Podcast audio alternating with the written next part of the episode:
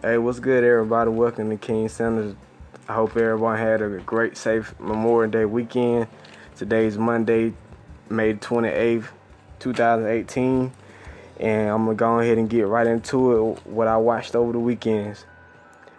The first segment, man, still king of the East. That's right. LeBron James just beat the Celtics in seven games, um, winning the, the score 87 to 79. The Cavs scored 18 in the first, 21 in the second, 20 in the third, and 24, 28 in the fourth. Then over there on the Celtics side, you know, they scored the first and the first quarter 26 points, second quarter 17, third quarter 13, and the fourth quarter they had 23 points. Man, let's go ahead and dive right into it.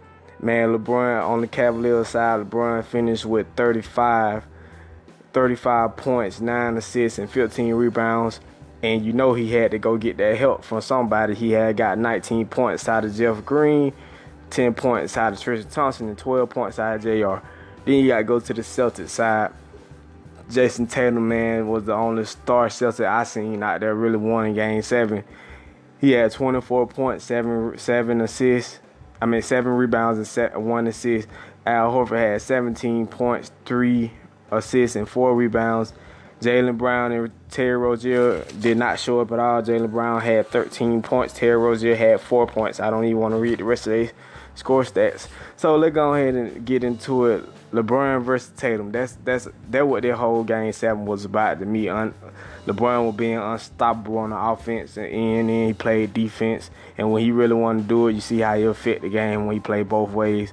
Then you got you got Jayson Tatum, man, who I think gonna be the rookie of the year you know, Donovan Mitchell and also who else? Um, ben Simmons, they actually had a great season, but Jayson Tatum just showing that he's the more more built, ready rookie for big moments, and he showed it last night. He's a future star in the league. Um, LeBron them came out sluggish in the first first quarter, man. I think the Cal, I mean the Celtics were just going at them were all shooting all numbers. They were going inside. They were doing everything to make LeBron and the Cavaliers struggle. But LeBron scored the Cal first 10 points. Then just Jeff Green had came and scored a, a, a two-pointer, and that what started the show to bring the Cavs come back in. I think the Cavs really showed that they really wanted the game more versus the, the Celtic players, who everybody keeps saying they were too young. And I think they're not. I think they're ready for greatness, but it'll just be next year.